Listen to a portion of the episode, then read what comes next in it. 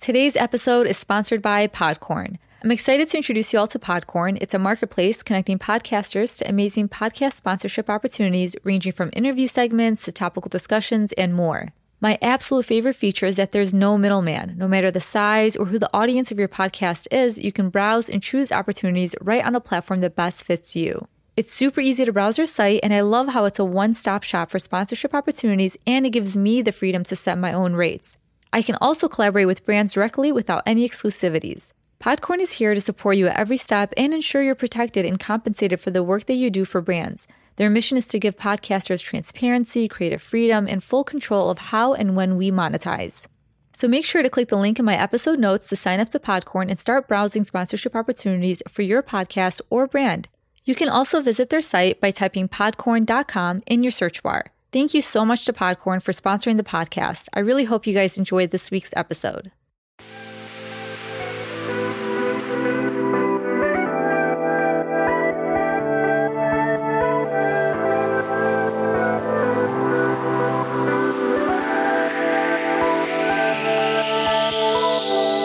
You know, I was asking one of my friends, and do you ever think, like, what will you leave behind?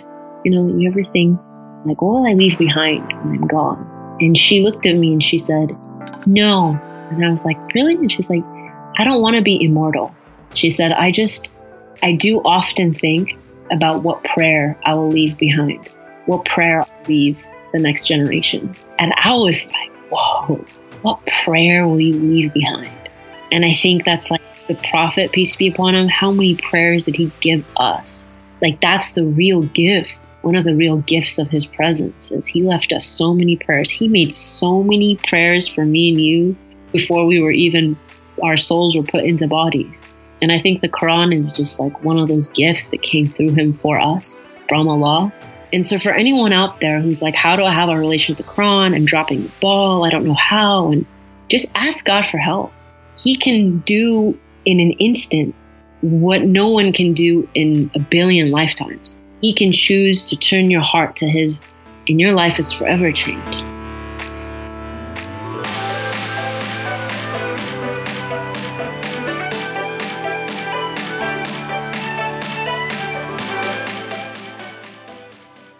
It suddenly became clear to me that the whole purpose of faith is not to be good enough before we begin on the path to God, but for us to come with all of our deficiencies to God, knowing that only He can fill in our gaps through His mercy. You're listening to Unsweet and Unfiltered, the podcast, episode two of season three. The words that I had just spoken are a quote taken from the book Secrets of Divine Love. It's with gratitude that I introduce to you our special guest, which is the author better known as A. Helwa. She's here to talk about the notion of how we were not created to find God, rather, we are to remember and to return to the relationship we already had with God, how to overcome the root of all suffering, which is attachment, and how to reconnect with the Quran.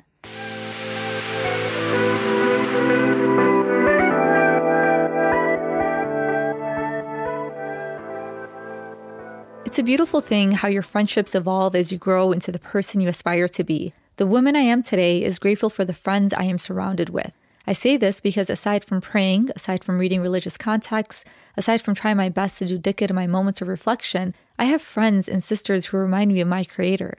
In almost every gathering, we mention God, alongside our shortcomings, but without any judgment present. I can't help but to stress how important it is to be cautious of who you surround yourself with. Have you ever heard the statement that you are the average of the five people you choose to call your friends? and these friends will either be your circle or your cage. What I mean by that is either they are your circle of friends who truly want the best for you, who challenge you to be better, who hold you accountable, and who remind you of God. Or are they metaphorically friends who form a cage, closing you in, hindering you from becoming the best version of yourself, who allow you to drown in your limiting beliefs, and who only distance you from Allah? My relationship with God is the most important relationship I will ever have in my life. And this is why every relationship outside of that will only exist if it reminds me of my Creator. A friendship is only as beautiful as it is rooted in faith. There have been moments in my life where I struggled with faith, moments that turned into nights of tear soaked pillowcases, my heart yearning for Allah, but it was shame that sealed my lips tight, not allowing me to call out to God. It was in those moments, fortunately, that my heart did the talking for me. After all, it is only Allah who can translate the du'as we have hidden away in the corners of our hearts the du'as we trick ourselves into believing that we are not worthy of. It's in those moments of weakness that we get to witness the strength of Allah, the mercy of Allah, and the love of Allah. There is a quote that I once read that truly brought ease to my heart and has changed how I view my hardships, and it goes like this Imagine if heaven is planned for you, written for you, meant for you. And so, what if you struggling right now is just part of the plan? What if these trials are preparing you for a much better life, where mountains are made of musk and your youth never fades away? What if all of this is for the better, for eternal happiness, for ultimate success, for paradise?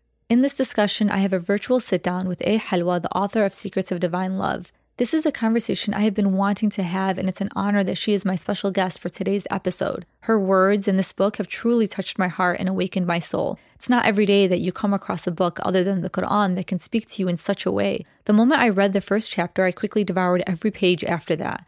In this episode, I ask Helwa the questions that I have been yearning to have answered. We talk about the concept of Allah's door always being opened, how if only we realize that all we have to do is just walk through it. We also discuss why are we so quick to put our trust in Allah's creations, yet hesitant in putting our trust in Him, the same Creator who owes us nothing yet breathes life into us every single day. Helwa touches upon how to remove the veils that prevent us from connecting to God, and how the Quran not only teaches us how to experience God, but how to interact with God. I truly hope this conversation only lifts your spirits up. I just want to say thank you to such a beautiful sisterhood, from the guests to the listeners who open their hearts only to spill kindness onto these conversations and this platform. I will forever be grateful for this tribe. May we always feel supported and loved through our vulnerabilities and shared struggles. Let's dive in.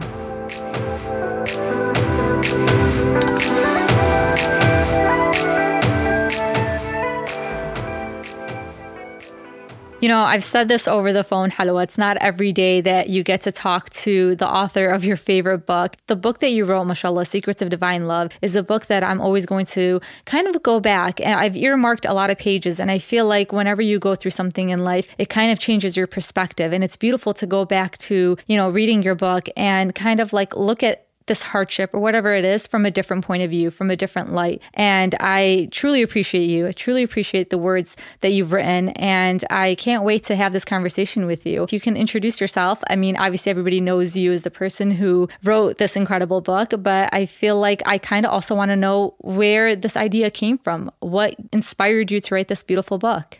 Assalamu alaikum, and thank you for having me on. Um, it's always just such a gift to connect with the different readers of this book. And it always feels like we're friends somehow between the pages or across the screens. And yeah, so I'm just really grateful. Um, I guess in the introduction of myself, my name is A. Helwa. I'm the writer of Secrets of Divine Love. I run an Instagram page called Quran Quotes Daily. And essentially, the inspiration of the book, actually, if you believe it or not, was an accident. Wow. I was working on a uh, typography book based on verses of the Quran.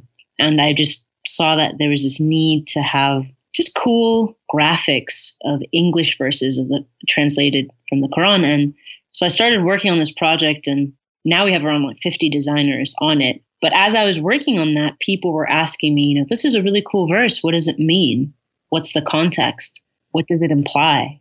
And so I started actually next to all the graphics writing entries in my journal about the different meanings and and asking teachers and traveling to try to find the deeper dimensions of the verses. And as I was doing that, it ended up becoming obvious that that couldn't be a book because it would be like seven, eight hundred pages long. And so this Secrets of Divine Love kind of just came out. Some may say accident. Some may say it was like a coincidence. I always love this particular quote that one of my friends said. She said that um, the skeptic says coincident, but the believer says, you know, the divine choreography. That's sort of where it came from, really. It was, in a sense, divine choreography. And that's how I feel. I feel like this book, I mean, yeah, you have to be skeptical to believe it was a coincidence. I feel like it was destiny for you to write it. It was destiny for you to explore this side of our faith or just to explore our faith in general. And I do believe in destiny. I'm trying to really start to live my life in believing that everything, I know this sounds cliche, but that everything happens for a reason. But, you know, more often than not, when something good comes my way, I say, Thank you, Allah, right away. But when a hardship comes my way, I wish I can get to the point, and I'm trying to reach that point where right away, as when I used to say, Thank you, Allah, for every good that comes into my life, I want to be able to say, Guide me, Allah, whenever any hardship comes into my life, because He is ultimately, you know, the best of all planners. So I feel like anything that befalls you, befalls you for a reason. And I feel like, subhanAllah, like it was meant for you to write this book and specifically at this point in your life. I know you said this was a few years back that you wrote it, correct?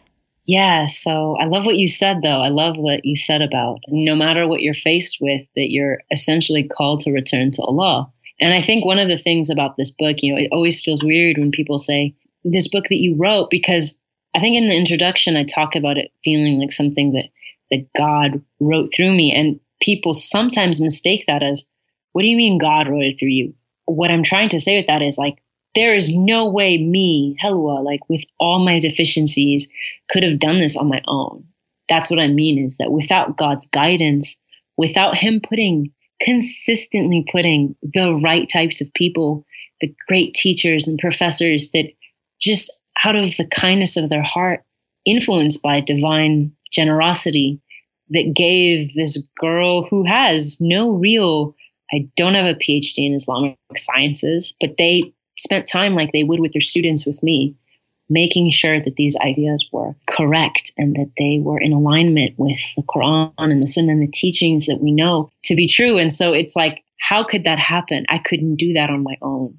It really is. Look, it makes me think like, do we believe that things happen on accident when our creator is a higher being that that creates everything with a purpose? Like even you just waking up today, there's a reason why Allah decided that you can have another day to right your wrongs or this is another day i don't know for you to experience something. Is there a fine line between assuming something is on accident or should we believe everything does have a purpose? I guess it's like how you want to live your life. How do you want to perceive your life? Because if i feel like everything's an accident if i feel like oh my god i'm not deserving of this hardship or it was because of me that i went through this or whatnot i feel like i don't know it kind of you, you start to dwell in despair. But if you start believing that you know somehow some way allah is choreographing everything everything. But again, obviously, we have free will. So, you know, to a certain extent, Allah may be choreographing things, but it's up to us to choose which path we want to follow. But I think that's a beautiful reminder. And something that, you know, your book touched upon, and I thought it was really important, is to talk about how Allah's door is always open. I think this is something that I started to recently really like delve into and, and explore and understand that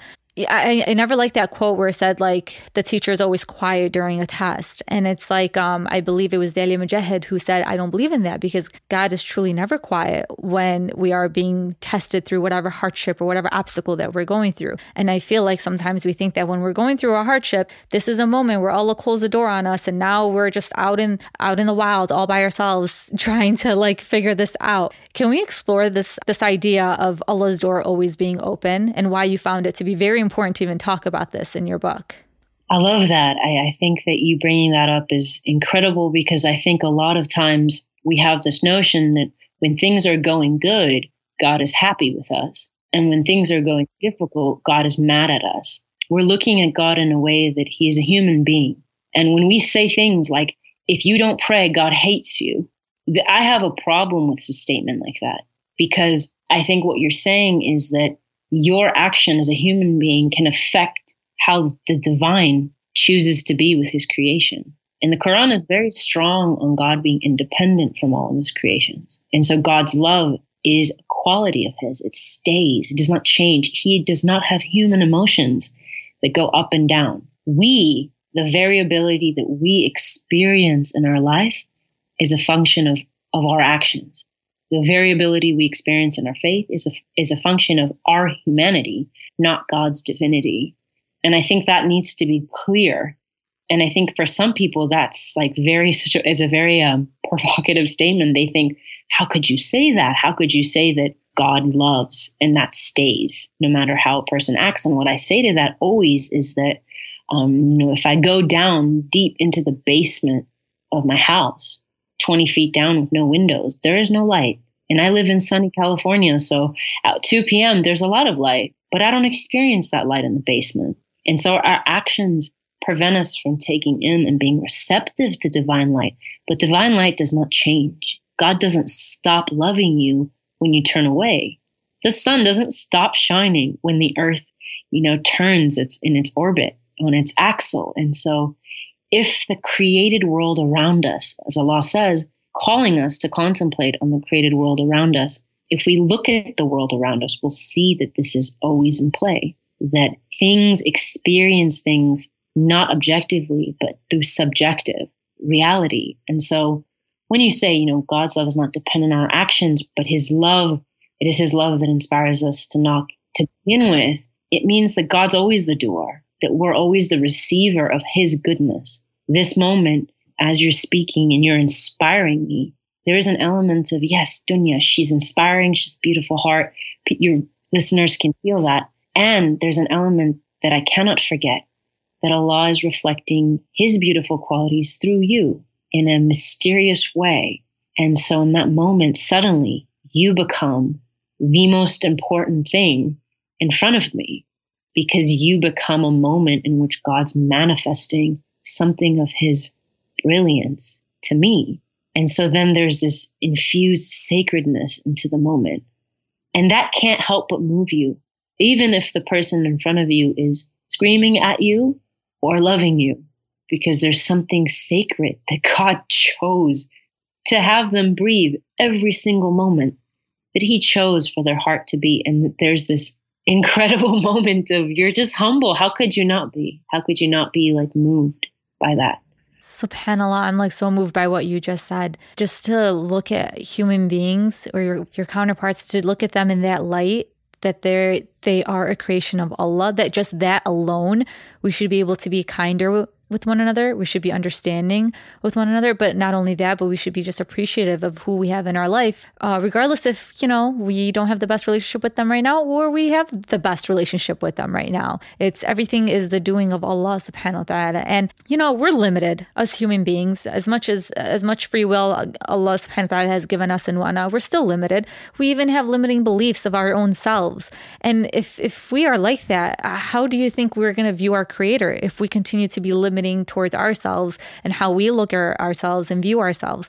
But if we were to look at our creator and understand, like, subhanAllah, like Allah is the one that created me. He's the reason why I'm living and breathing. And there is a reason and there's a purpose. Like, of all the billions of people out there, he is still chosen to allow me to wake up today how can I not value myself? How can I not give myself any worth when the creator himself is giving me worth? I mean, are we better than our creator? Astaghfirullah. Of course we're not. Majority of my thought process and everything like that, subhanAllah, has really truly come from your book. Of course, it's a supplement to the beautiful Quran, but I, I just love how you worded things and whatnot. And one of them you said was something along the lines of how the distance between us and God is created from forgetfulness. You know, we're not perfect human beings. There are moments where we felt very distant from God. It's I don't want to say it's shameful to say, I because I don't want to put anybody down who feels that way right now. I don't want them to feel lost and alone, but can we kind of dive into that a little bit further? Why do we reach points in our lives where we are forgetful of Allah? Is it voluntary? Is it involuntary?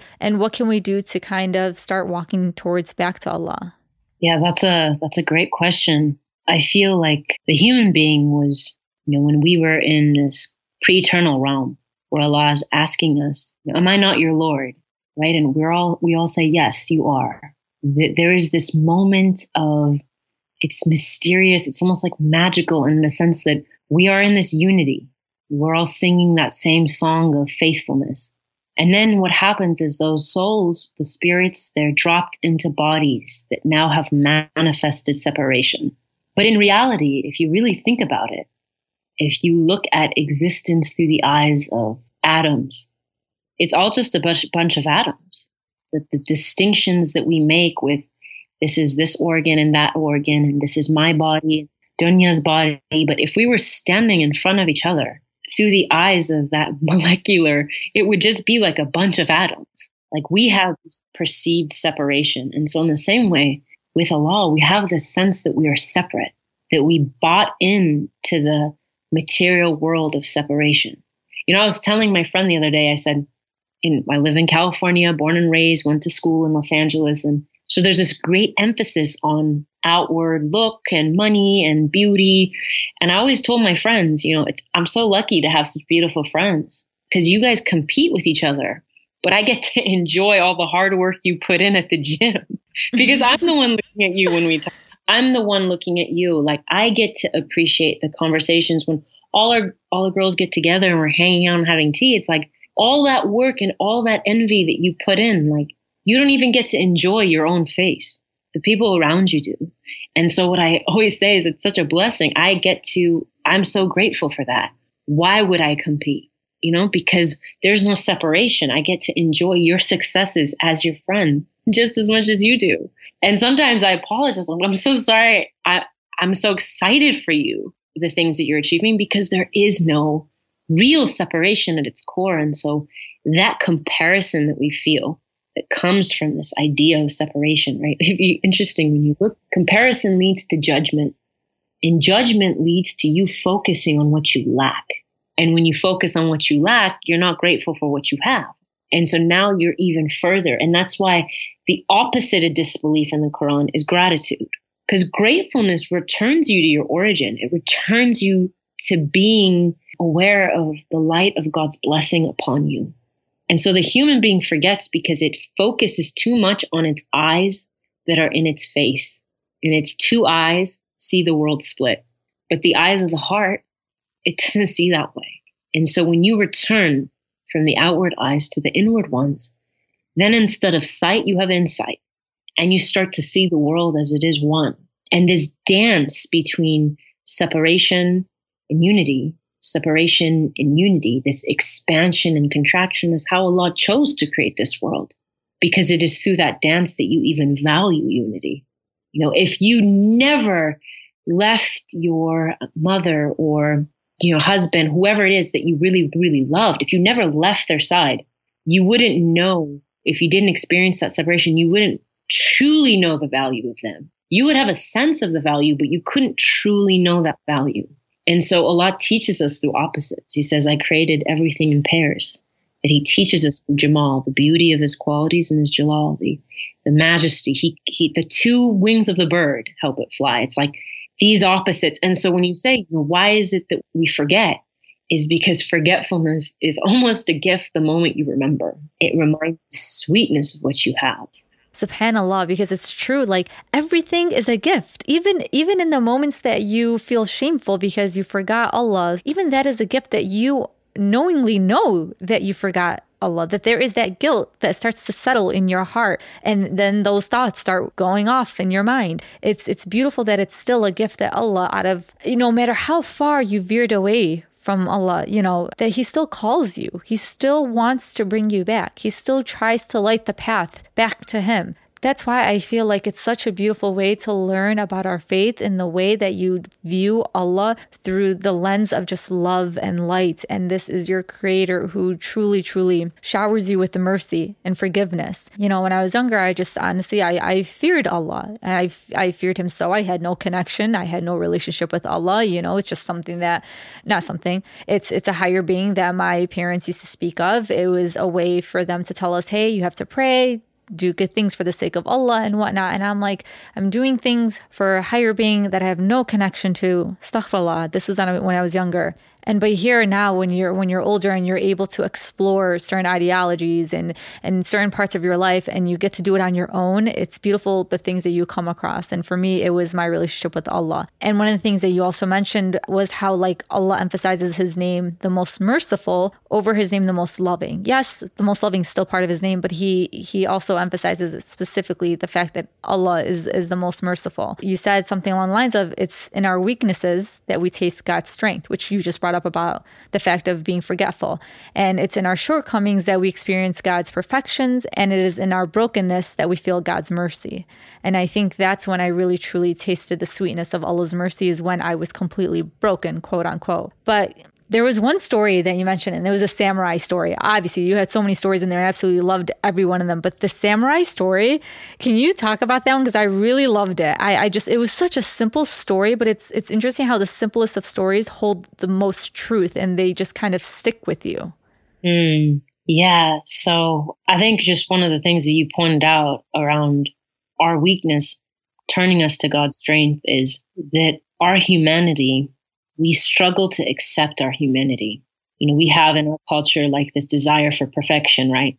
We reach to be perfect. If it's not perfect, it's not good enough that we don't allow ourselves to break apart, break down. We, we shame it. We, we try to think our way through it. We try to use every tool in our toolbox to like prevent that humility entering vulnerability. And I always think it's interesting because it's a shame because that's really, that's the door to God And I think that when we're able to say, I am human, I am not perfect. You don't hear that at the minbar. You don't hear an imam or a sheikh or a teacher say, let me tell you how I'm not doing great and how I, there's so much more I can do. You hear, you better pray on time. You hear, you better add more fasts every week. You hear, and all those things are 100% valid. And I think we need to introduce this concept of being vulnerable, being broken, being hurting, and how that's normal. You are a human being longing for home. You are a soul, like Rumi says, it's like you were a reed and you were pulled from the soil.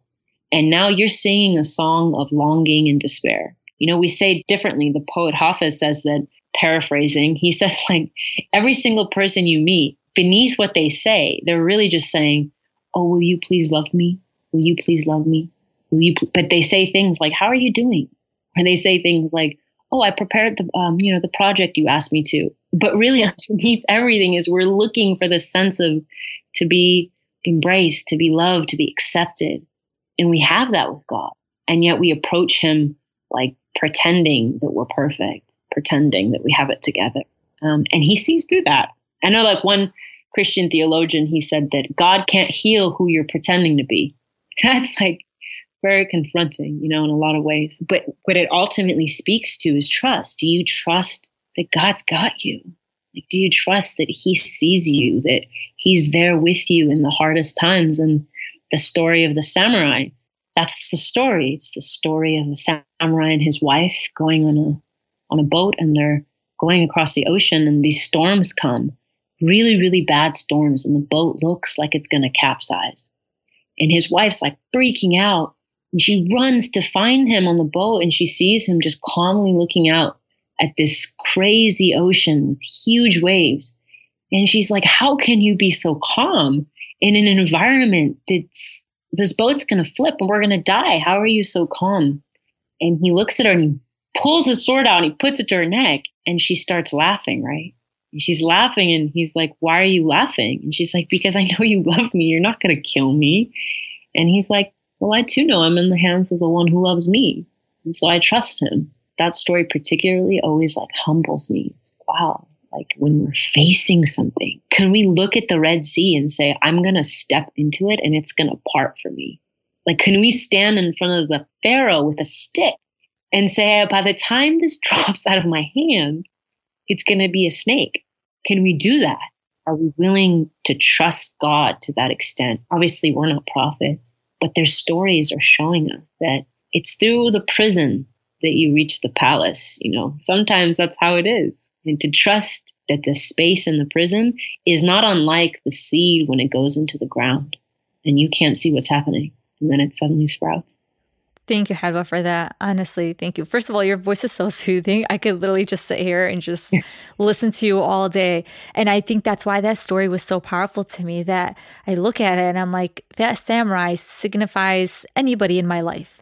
And here I am. I put my trust in all my loved ones. And yeah, you know, I love my loved ones. They've always had my back, they've always been there for me. But I, I, I'm so quick to put my trust in them without a question. But when it comes to my own creator, why do I question that? Why do I hold on to the certain things in my life until my hands hurt from holding on to things that I shouldn't be holding on to?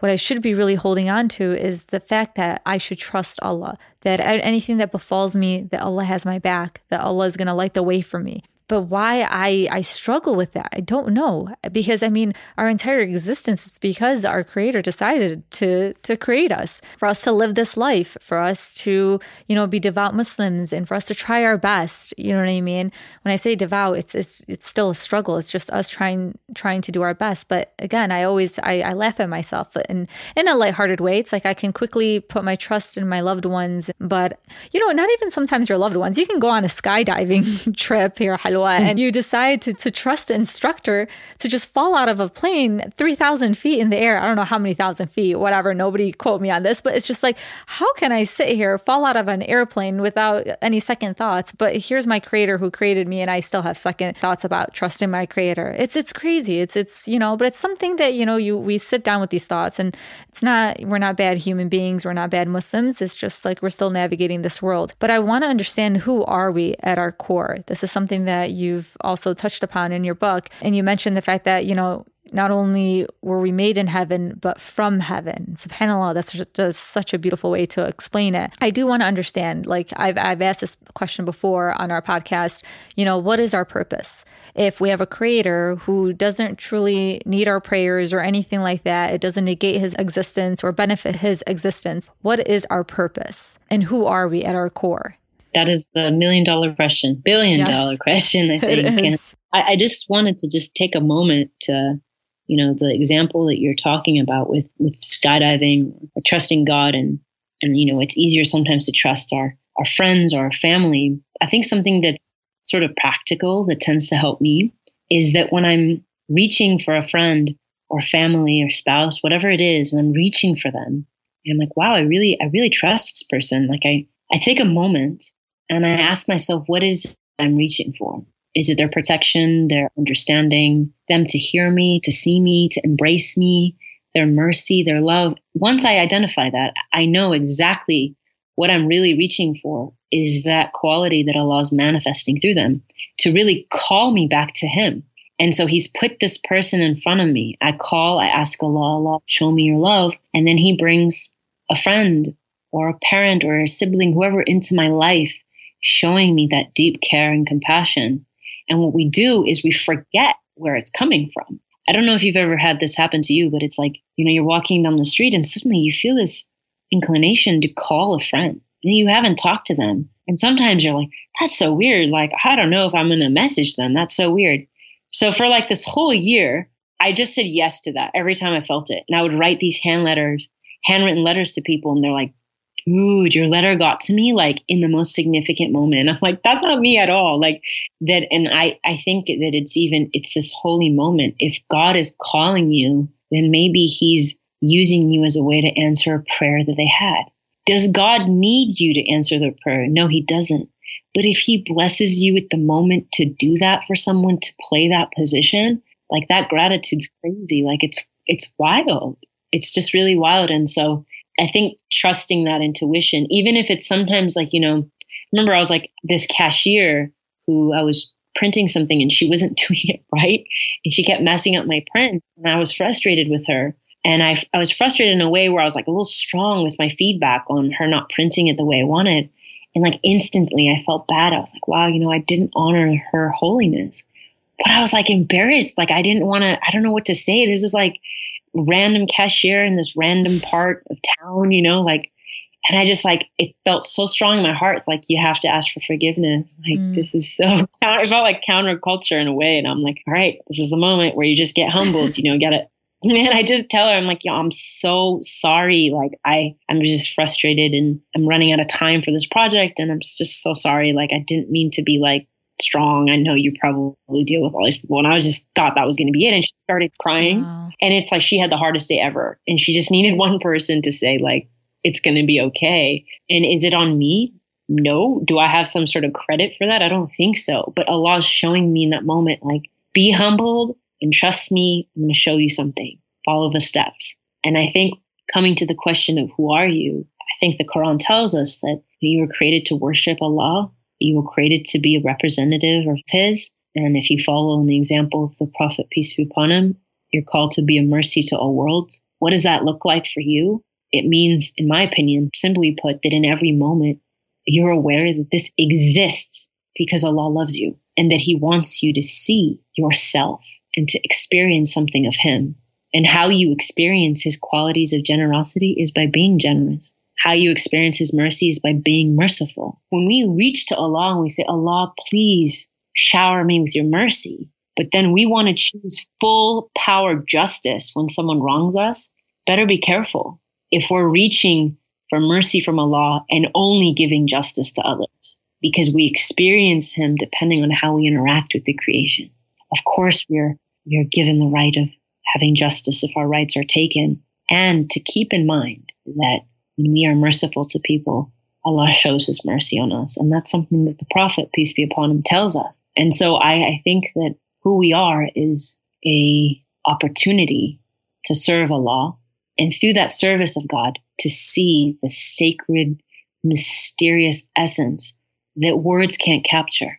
that we're something beyond language, that at its core, yes, we're called to be in mercy. Yes, we're called to worship God, to experience His love, and from that love to be enamored into worship like a flower. It just blossoms when the light mm-hmm. touches it. It's not forcing itself to do that. To be at a place where we're in our essence is to live in praise. We become a manifestation of beauty, and that that's that's what we are um, at our core. And no matter what people say, no matter the opinions of people or the judgments of people, that's who we are. No matter the actions that veil us, no matter the past that veils us, no matter the mistakes that we've done or the words we said that we wish we could take back, beneath it all, that's who we are. A diamond covered in coal, but there's still a diamond underneath it. SubhanAllah, Helwa, that was just such a beautiful and moving story because how often throughout our day do we interact with people? And it's interesting that you could be the reason that you could change their day around, or you can be somebody that made their day even 10 times worse because you don't know what hardships people are carrying, how heavy their hearts are, or what's on their mind. You truly don't know anybody's life story. Like I'm sitting in front of you right now, but I don't know what you've gone through this past week. You don't know how my week has been. And anything could trigger us, each one of us. And subhanAllah, it's like we ask Allah for forgiveness, for mercy, for this, for that, and whatnot. But what have you given to His creations? Because you can't look at human beings as just human beings, or, oh, I don't like this person, they've done me wrong, or I like her, she's done this, this, and that. For me. You have to view them in the lens of this is somebody that Allah purposefully created. So, how can we decide to treat each other horribly. Sometimes, yeah, like I, nobody's perfect. Sometimes we do get in shouting matches with our loved ones. And yes, in that moment, some, and like you said, in that moment, you wish like you could take it all back. But somehow we, we do not allow a sorry or, um, or an apology to escape our lips.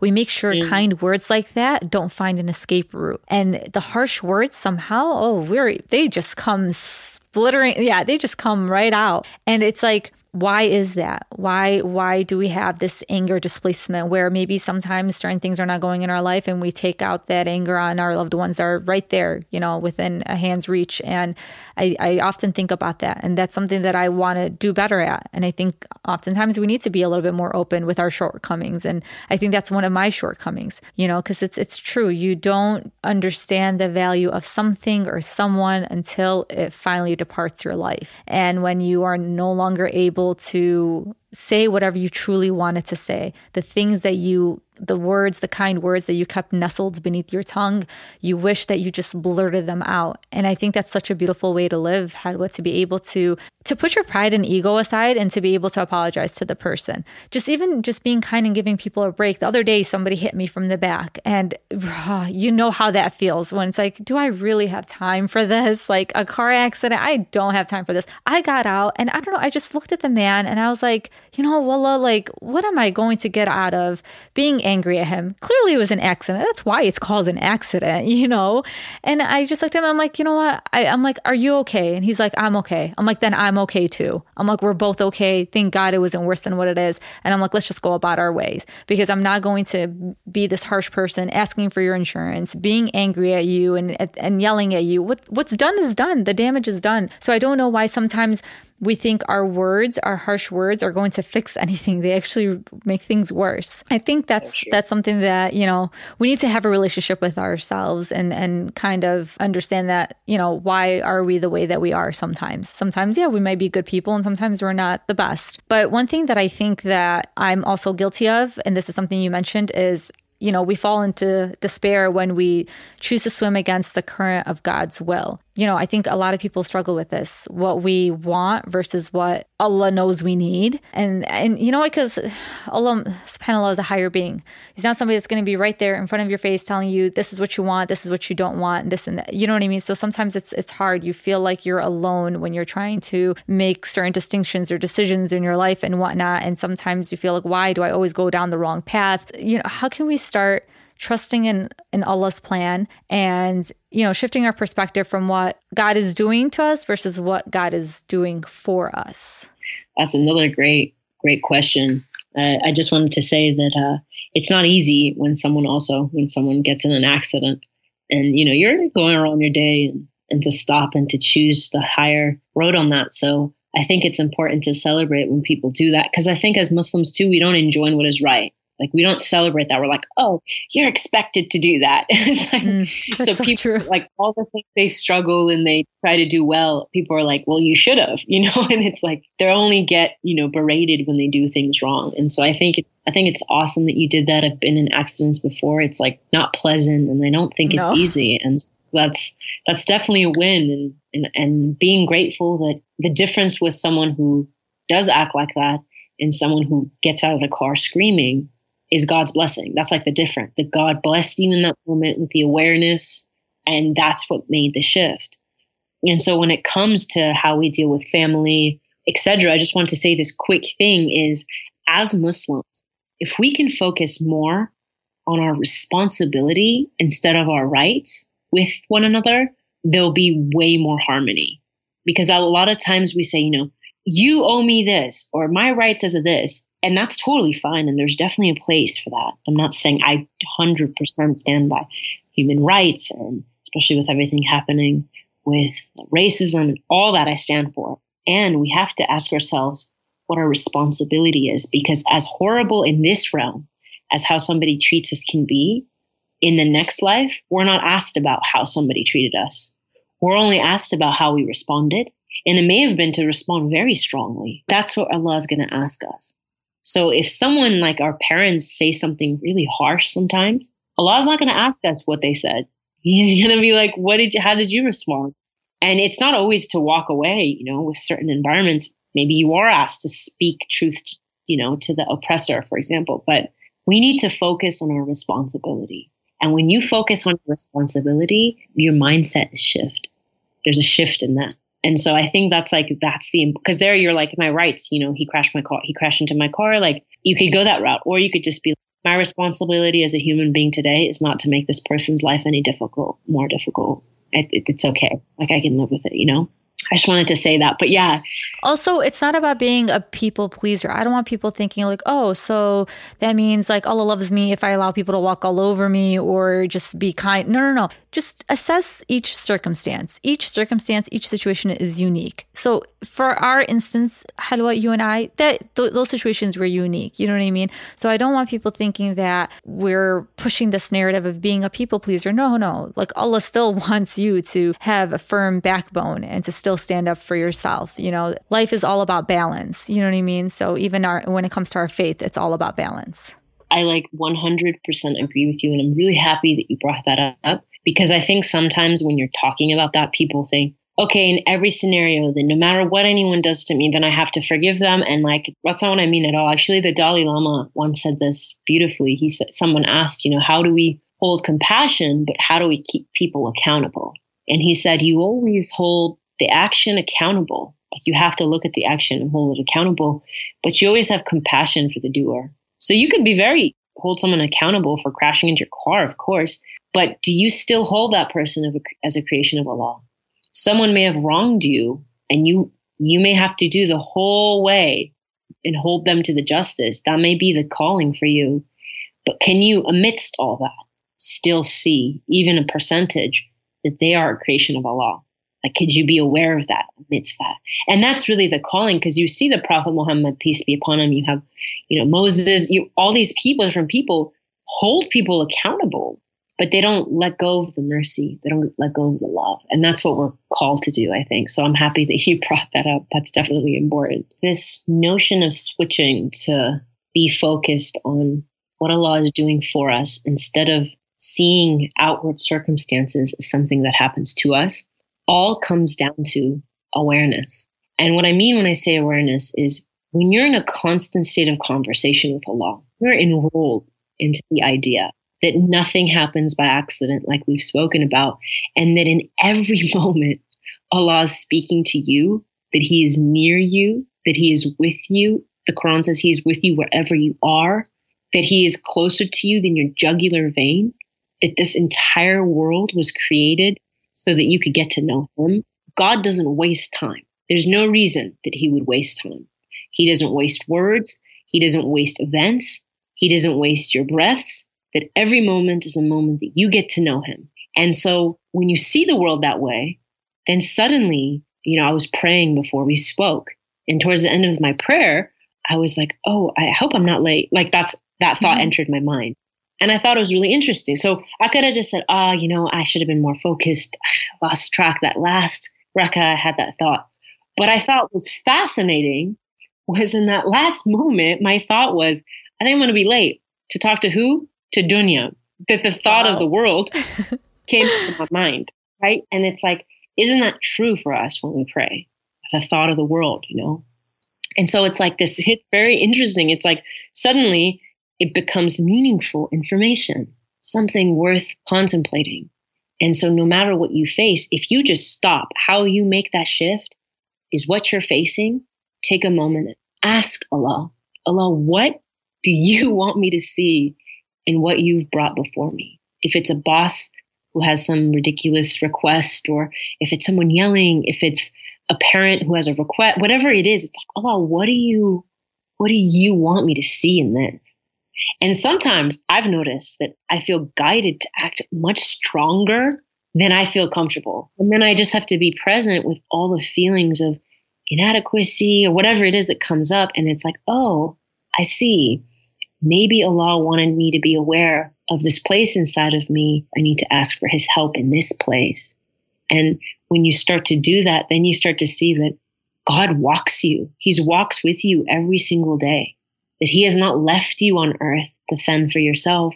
But if you choose to see as things of the world is happening to you, then it's like you're always in defensive mode. There's no space for you to learn, for you to grow. You become a victim. And when you're a victim, you give yourself a way out from growth, I think. That was beautifully said. I completely agree with you. I, I love these explanations because honestly, these are not things that I've ever thought of, you know, by myself or read anywhere. And I, I love the way that you kind of formulate your answers and whatnot. And it's just so interesting to have that depth to you to be able to, you know, just kind of just illuminate who you are as a creation of Allah subhanahu wa ta'ala. I think something that, you know, was so interesting that I also read about in your book was the, you know, just the fact that you know, maybe not word for word, but sometimes me personally, like, you know, some some days you feel empty. Some days you just things just don't feel right. Everything seems off. And sometimes you're just like you question this dunya. It's like, you know, what is going on in this world? What like when will we ever approach the hereafter? Am I even ready for the hereafter? That's another question in itself. But you said something along the lines of like our longing for something that this world has not been able to fulfill is the greatest evidence for a world beyond this realm. So there are people, of course, out there that probably don't believe in the hereafter, you know, might not even believe in a higher being, law, but everybody teach their own. Everybody's on their own journey. But it's just subhanAllah, like it's interesting that, you know, our hearts will never feel contentment I mean, they'll feel a, a, sort of contentment. It's more so gratitude, but we'll, we will never feel like, ah, you know, I'm so relaxed. I'm free of any worries, of any hardships, of anything. But that would never, that's never going to happen because we're still in this, you know, transitional phase. You know, it's, it's, that's why when you said that there is great evidence of another realm out there and the other realm is the hereafter and our, the heavens and, and all that stuff, I think that's so interesting. But it also kind of brings me to the idea of the root of attachment I think sometimes, you know, we're very attached to these worldly desires more than we would like to admit. And I just want to kind of talk about that and how do we navigate that part of our lives where, you know, sometimes even it's our heart and our mind, they're going against one another. And I don't know if the, if, you know, the reason or the issue is because of our attachment to this dunya, of us always being conflicted because we're not looking to our creator to guide us. Can we ever reach a point where our heart in our mind, these two entities within us, can we ever reach a point where they're at peace? And if so, how can we get to that point? And I guess my second part of the question is like, what do we do about this feeling of attachment to other human beings, other loved ones? And nobody's saying not to love your parents or your siblings or your spouse or whatnot, but how can we make sure that we still understand that these beings are mortal? What we should be really attached to is Allah at the end of the day.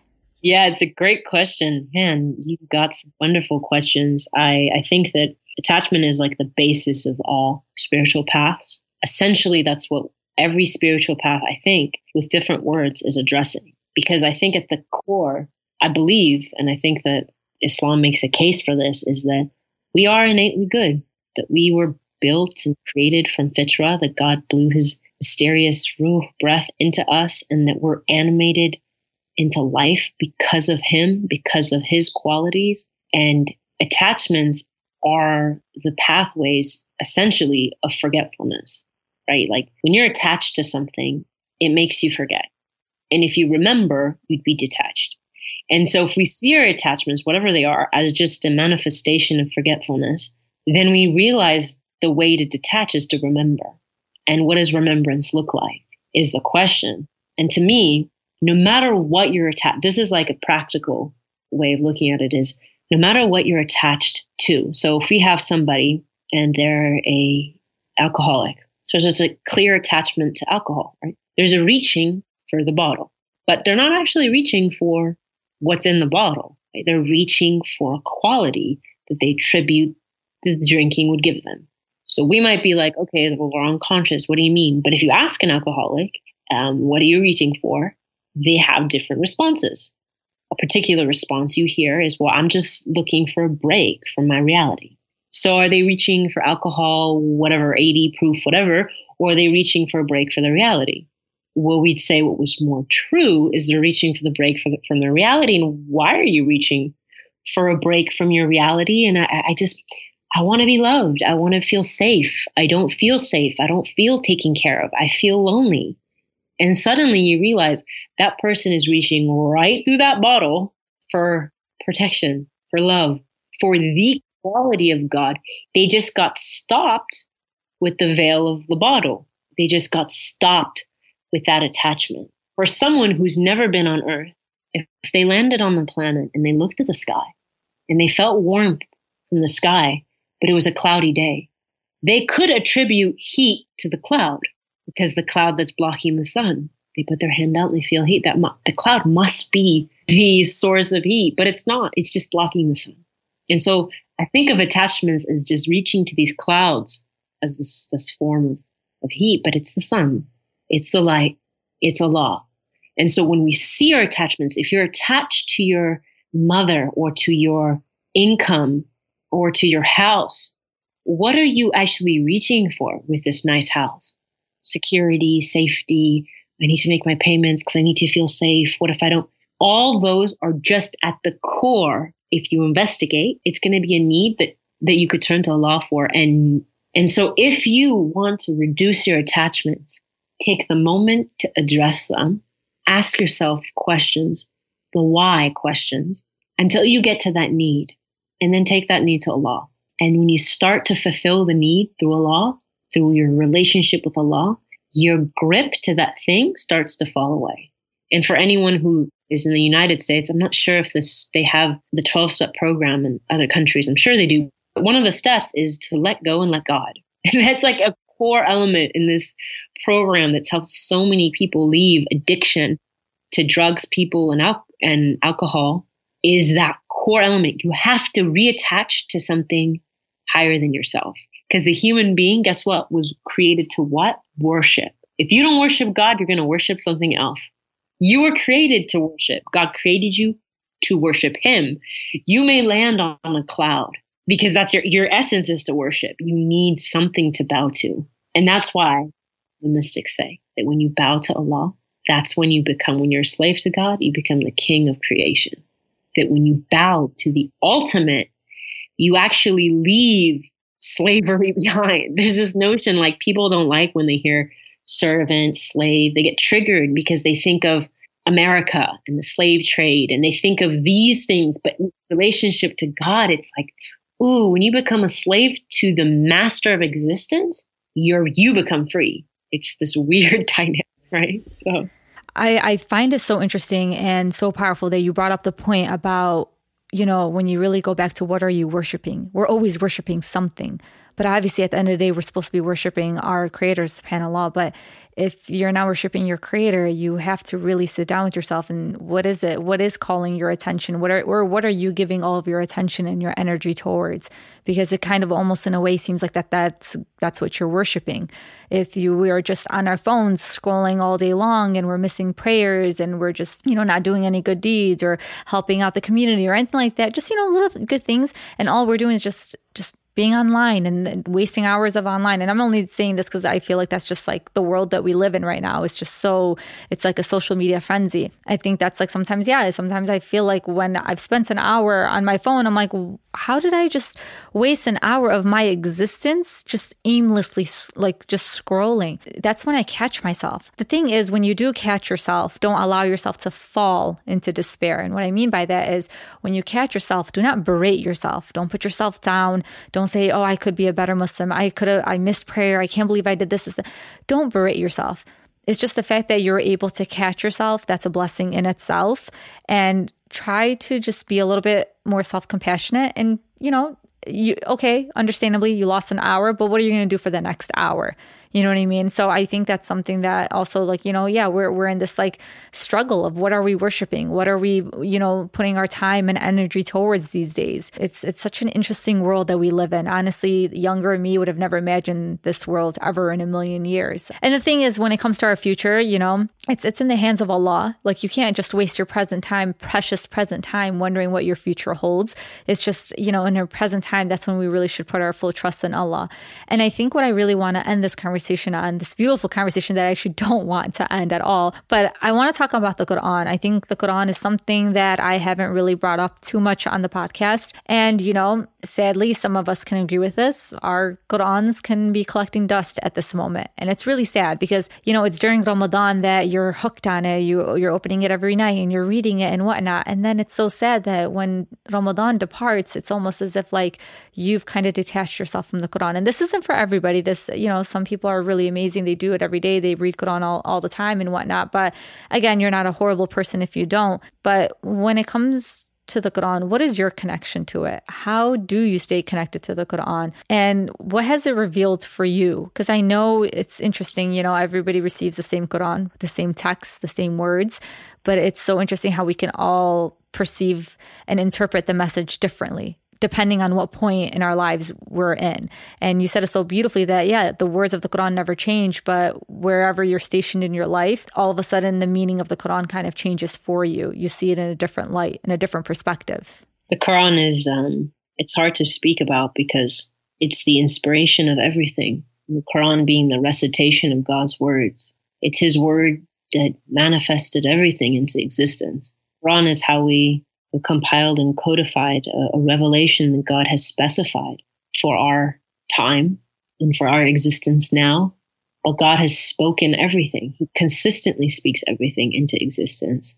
And so when we talk about the Quran, it's like we have to talk about also the Quran of existence, of creation, that God speaks everything into forms, into, into manifestation, that you, it's perfect that your name is Dunya because you are a world, you are a universe that there are orbits happening inside of you with the electrons and the atoms inside of you, that there is the circumambulation in you, that there is surrender in you, that you have no control over, that when you sleep, you do not have to think about breathing, that you are perfectly worked together, perfectly created by Allah in all of your beauty, both inner and outer, and that existence is the same. That when we, the reason the Quran constantly points to the look at the cloud, the thunder, the rain, the mountains, the seas, the grass, the ants, the bee, the spider, like look at the human being. It's consistently calling you to the manifested form of God's speech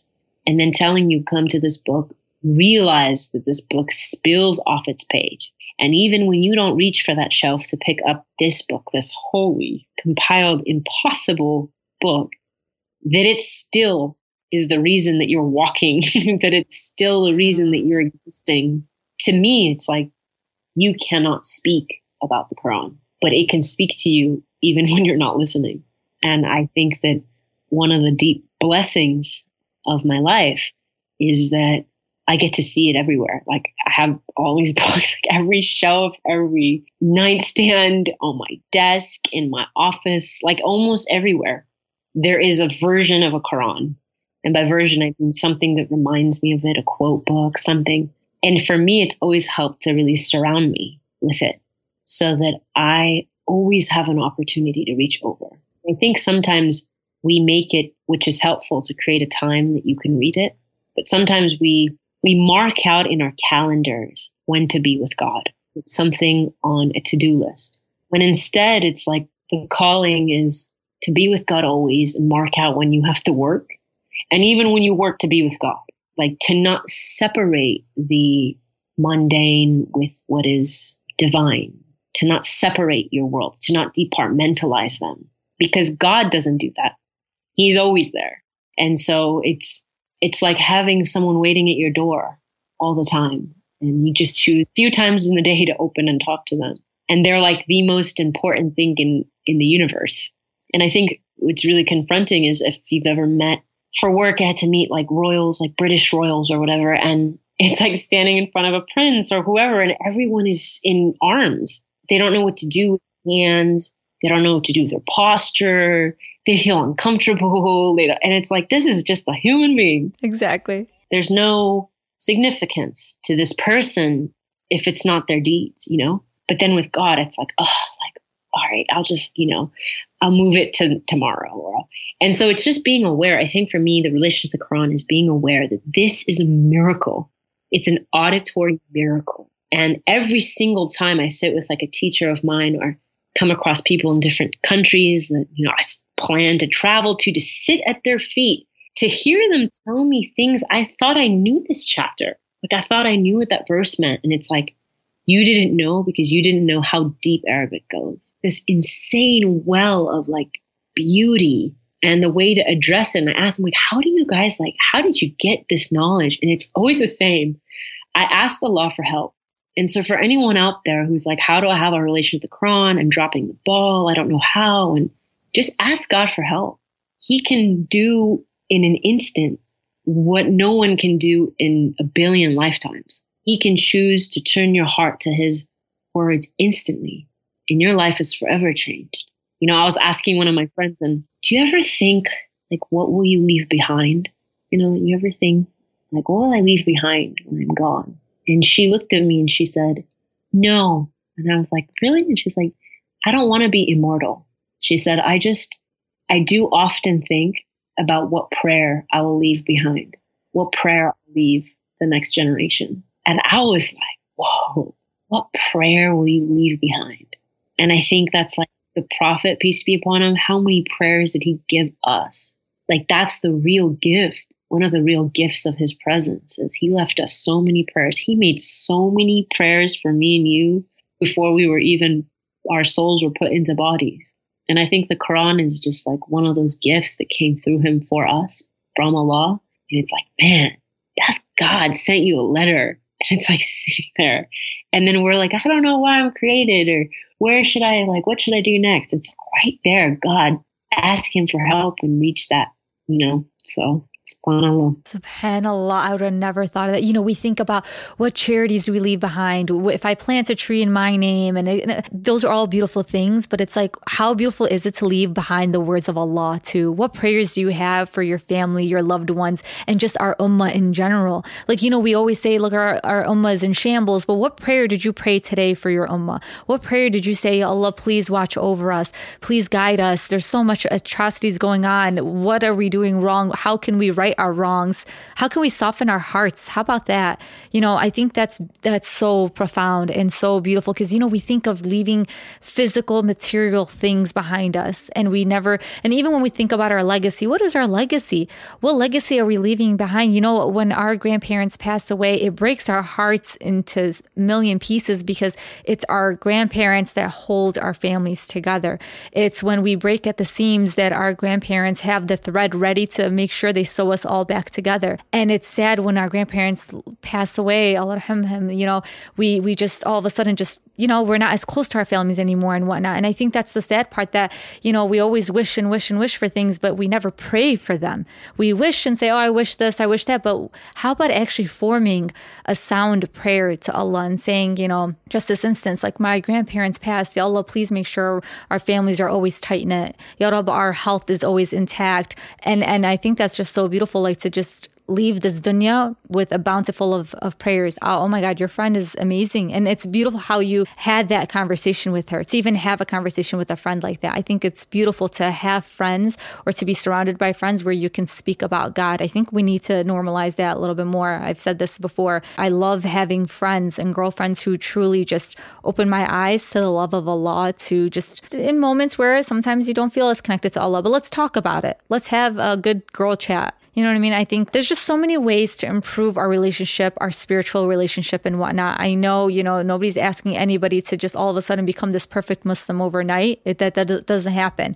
You know what I mean? It takes time. And, you know, when you start departing from Allah, it doesn't happen overnight either. That also takes time. Everything takes time. And it's beautiful how you mentioned that the Quran, the revelations of the Quran took time itself, you know, to create the Quran, to put the Quran together. That took time. And there's a reason behind everything. So I, honestly can't thank you enough, Helwa, for this beautiful and necessary conversation. I genuinely admire you and I just thank Allah every day for giving you this gift, for allowing you to produce such a beautiful book that really reconnected me with my faith and allowed me to see our faith in a different light.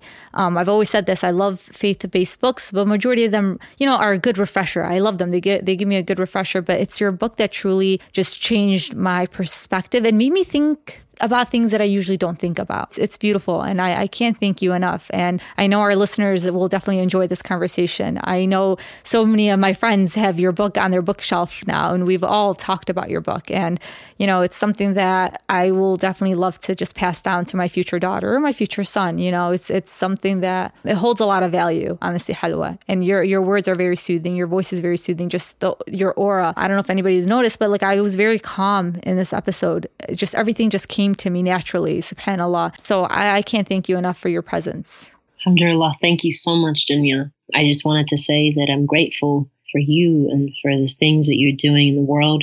I think anybody who probably knows you would be aware of the depth of your heart, the sincerity, the, the genuine gentleness, and like Thank just, you. you know, you have this like passion and excitement that's like just deep sincerity and, and love. And I think when people live life like that, they're not always understood for the expansiveness of their heart. They're not always understood for their depth. And I just want to say, like, Allah, Allah gets you. He sees you. He loves you. And it's like the things that you're doing in this world, they really matter. I think it really matters to have these conversations. And I'm just grateful that you, I mean, every interaction I've had with you is like, just like totally generous and kind. You. You've been just so sweet and just like Likewise. really, really, like really, really feel that light that comes from you. And I'm just so grateful for it. It's been like, I know you can't see my face, but it's been like so nice to just see your face and see the way that you, you just have this depth. And not everybody has the scuba gear to get to where you're at. Mm-hmm. but I think that I'm just, yeah, I'm just really grateful for that. So thank you. Thank you. Honestly, it's it's beautiful the way Allah works, subhanAllah. Like you said, how at certain moments in your life you cross paths with people and it, it, was just like, wow, I needed this. And this was a conversation I needed. You know, not everybody's been having the best of, you know, their lives are not the best. Everybody's struggling. This was a very, like this week, I really struggled a lot. And I, I just, this conversation has really calmed my heart. SubhanAllah, it really, really did. But I love these conversations. And I hope anybody out there who is also struggling with whatever they may be struggling with, inshallah, this also calmed their heart. And inshallah, you, you know, tonight kneel in prayer in sujood a little bit longer and just spill all your worries onto the prayer mat. And no matter what, Allah, they will always reach Allah. All your du'as, all your prayers, everything will always reach Allah. Even the words that, like I said, just are nestled beneath your tongue, like Allah can translate your heart and what's inside your heart. So I truly hope this gives hope to people and just you stay guided and inshallah your family stay healthy. And I like I said, thank you, Helwa, for everything. You're just an incredible soul, a beautiful soul. Thank you. Thank you so much.